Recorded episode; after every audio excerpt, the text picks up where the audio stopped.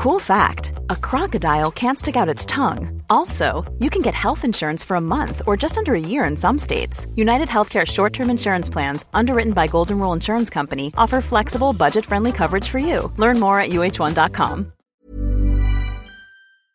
Hello, and welcome to World Weekly from the Financial Times. I'm Gideon Rachman. Today, we're looking at Russia's global role. Russian military intervention has changed the course of the war in Syria Meanwhile, the conflict in Ukraine seems to have reached some sort of stalemate. Viewed from the West, Vladimir Putin's Russia looks agile and successful in the conduct of its foreign policy. But how do things look from Moscow?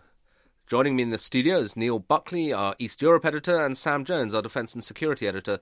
Neil, first, what about that question? I mean, do you think the Russians feel confident and that like they're on a roll at the moment?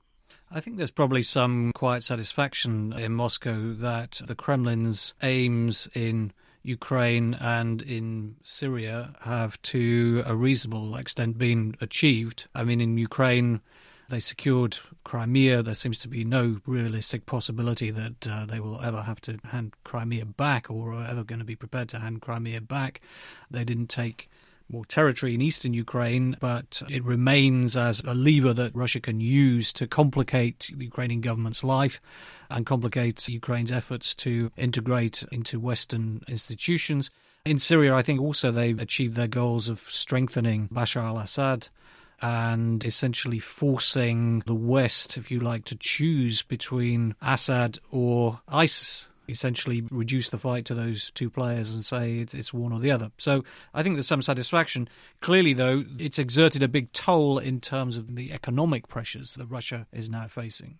And talking about their goals, they've obviously got the specific, quite big tactical goals that you describe in Ukraine and Syria. But do you think there's also a broader, almost psychological goal to say, look, Russia's back.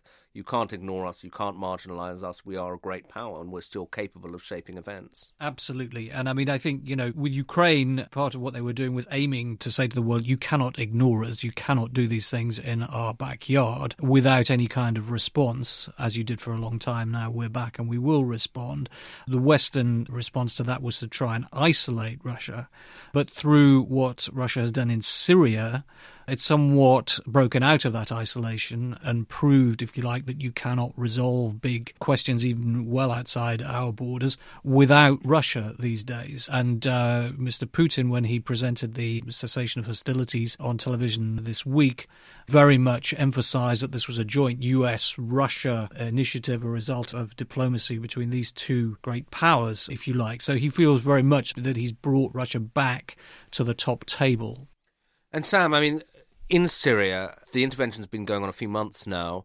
How far do you think Russia is towards achieving its goals? I mean, that depends on what you assume Russia's goals were in the first place. What was very clear was that in the summer of last year, late summer of last year, Assad was looking very shaky. The regime was perhaps weeks from crumbling. That was certainly the assessment in the West.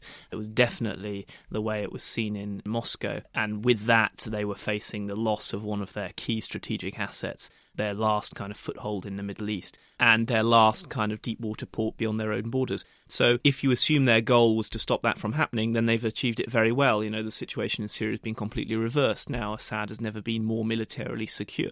But if you look further into the future, has Russia's intervention swung the balance of the Syrian civil war to a place where it looks like it's on a trajectory to being solved? No. Are we going to defeat ISIS with this military campaign from Russia? No. So, in terms of the partition of Syria, or its likely kind of the hiving off of an Assad, a sort of Alawite Assad state with Russia as its protector, is more likely than ever before. Is that what Russia wants? I'm not sure it is, because Russia hasn't really got the resources to commit to a long term military fight in Syria. It does need an exit plan. It doesn't look like it's got one at the moment. So those goals are more open ended, and uh, and I think you know that's why we're suddenly seeing a bit more diplomatic movement. And meanwhile, Russia has been accused in the West, particularly by NGOs, of using incredibly brutal tactics. Actually, some have said they're deliberately targeting hospitals. They've certainly killed a lot of civilians in the bombing around Aleppo, and there are now even larger flows of refugees coming out of Syria.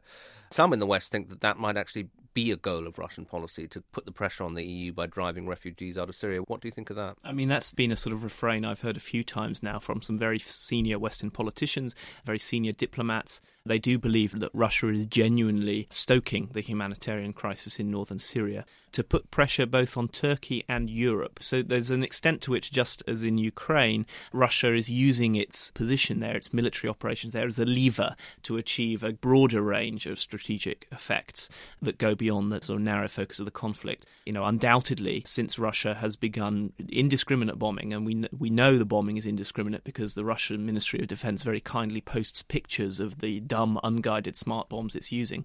The indiscriminate bombing in somewhere like Aleppo really has greatly increased increase the flow of refugees to Turkey. That is something that the Russians could have had a handle on. They didn't have to go in bombing the city. You know, they didn't have to create the siege of the city in cohorts with the Alawite regime to create the siege of the city. So these do look like things that Russia is deliberately doing, and there is an interest there for Russia in terms of their relationship with Turkey, which is at an all-time low. So it's increasing the pressure on Turkey, and also in terms of Europe. You know, it's something you frequently hear from Russian politicians in the media in the past few weeks in Russia and abroad about the disaster that is European migration and the Schengen borders control zone and all of that. So it plays into a Russian narrative about the sort of collapse of the West at the moment as well, and its kind of problems that follow on from the financial crisis. And Neil, I mean, Sam refers there to these tensions with Turkey, and that seems to be the worry of the week, if I can put it. Maybe it'll be rather longer lasting than that. That there's suddenly been, well, not suddenly, but over a few months, a really serious deterioration in Russian-Turkish relations. I think the European foreign policy chief was even talking today about the possibility of a war between Russia and Turkey. I mean, how bad is it? Well, it's difficult to ascertain what Russia's real aims are towards Turkey, but the rhetoric has been extremely tough since the Russian fighter was downed um, by, by Turkish it? planes. Yeah, Putin has repeatedly said that Turkey will have reason to regret this, that it will pay a price for this. A couple of weeks ago, when Russia staged its latest big snap military exercises in the southern military district, that made people in Ukraine very nervous again. But it also, uh, given that you know this is the region that's close to Turkey, caused some Russian analysts to suggest that Putin might actually be mobilizing in preparation for a possible war with Turkey, or at least aiming to send a very strong message to Turkey. We just don't know how far Mr. Putin is prepared to go, and if he would really seek to get involved in a clash with a NATO member, which could have potentially extremely serious consequences. Sure. I mean, if he were to attack a NATO member, that triggers Article 5 and the thing we avoided throughout the Cold War, a war between NATO and Russia, becomes probable at that point, doesn't Absolutely. It? Absolutely. But I mean, suggestions that Turkey might be prepared to put troops into Syria because of the Kurdish situation would uh, then create a very serious risk of some sort of clash with Russia. And I guess technically or legally, Sam, if the Russians shoot Turks in Syria, that's different from attacking them on Turkish soil in terms of triggering NATO commitments. Is that right? It is, but we're in a bit of a grey area. So, I mean, what would happen is that Turkey would appeal to the North Atlantic Council and ask for this to be declared an Article 5 issue. And then from that, you would get the whole sort of NATO response. NATO are very, very, very worried about this. And they are, Washington in particular, is really trying to restrain Turkey and stop it from deploying troops into Syria because this does have the potential to escalate quite dramatically. Know, we have already had a Russian plane shot down. Erdogan is viewed as a bit of a loose cannon, and Putin is too. And the relationship between the two is personally full of dislike. So that on both sides, there is a sense that we could blunder into a situation that calmer heads aren't sort of having any influence over. I guess that does relate there to something Neil and I were talking about, which is the extent to which Russia even in a rather dangerous way, is sort of making the weather in the Middle East. And you say the Americans are sort of watching from the sidelines, worried about what everybody's going to do, but no longer really controlling the situation anymore. So, has do you think Russia achieved another kind of subsidiary goal, which is to make it clear that the Middle East isn't just an American playground, and that Russia actually is capable of changing things on the ground in ways the Americans can't at the moment really alter? Well, there's a sort of dual narrative here in Russia. You know, on the one hand, they've long said that under Bush and for the past 10, 15 years of US foreign policy, there has been this kind of regime change oriented way in which Washington sculpts the world, particularly in the Middle East, to its own ends. And Russia has always been staunchly opposed to that. And Russia continues to say those kind of things. And yet, obviously, Russia is now doing just that in Ukraine. In Syria, I think they say, well, you know, we're here at the invitation of the legitimate government and we're helping them fight terrorists. Interests. Whether this will spell a kind of broader reconfiguration of alliances and, and dependencies within the Middle East, I'm not entirely sure. I mean, at the end of the day, Turkey, for example, is still very dependent on the US. The Saudis very dependent on the US. You know, Iran and Russia don't have the easiest of relationships. They don't have the easiest of relationships in Syria actually, because the two of them are battling for control over who's going to be the sort of chief protector of the regime there. So Russia can't really broaden this out into a sort of, you know, a new Pax Moscow for themselves in the Middle East that they will then step into the shoes of, of the US over. I don't think that's going to happen. Uh, and as I say, they need an exit strategy for this because just from a, a, sort of pure resource point of view, they cannot afford to get more embroiled into more conflicts in the Middle East. Although, I mean, they have managed to keep this as an air conflict, so that to some extent does limit their. They're not getting people killed on the ground, and it must also limit the expense a bit. I mean, a bit, but there's still high tempo operations. There's still a lot of planes there. There's a lot of ships that have been deployed.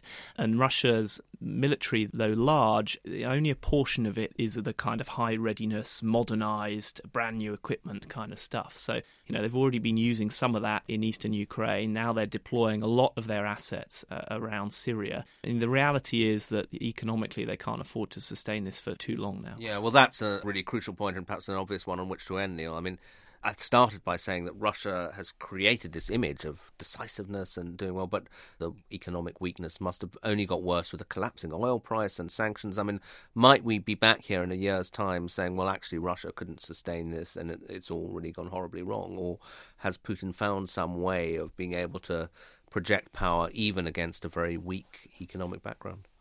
Well, uh, I think Sam is right that the war in Syria hasn't cost Russia too much in financial terms. So it could probably continue with this for some time from a financial and economic standpoint. But the economic background in Russia is very serious right now. That's primarily because of the low oil price. But we've also got Western sanctions, which act as a kind of accelerant in this kind of uh, chemical reaction, I mean that the overall impact on the Russian economy is much more severe.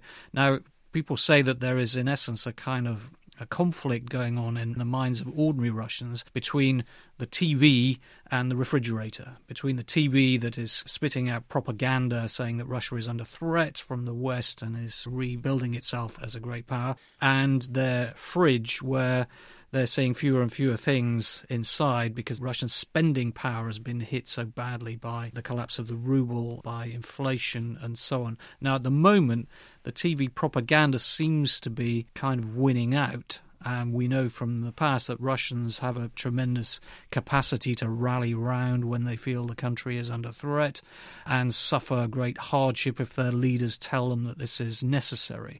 And that seems to be something Mr. Putin is carrying off at the moment. But he does face elections to the Duma, the lower house of the Russian parliament, in the latter part of this year. The Kremlin has lots of tools it can use to influence those elections, but don't forget that in uh, 2011, the last time there were Duma elections, there were protests following those elections over the way that they were seen to have been manipulated. And that's something that's still very, very fresh in uh, the Kremlin's mind. Okay, we'll have to leave it there for now. Thanks very much to Neil Buckley and also to Sam Jones here in the studio in London. That's it for this week. Until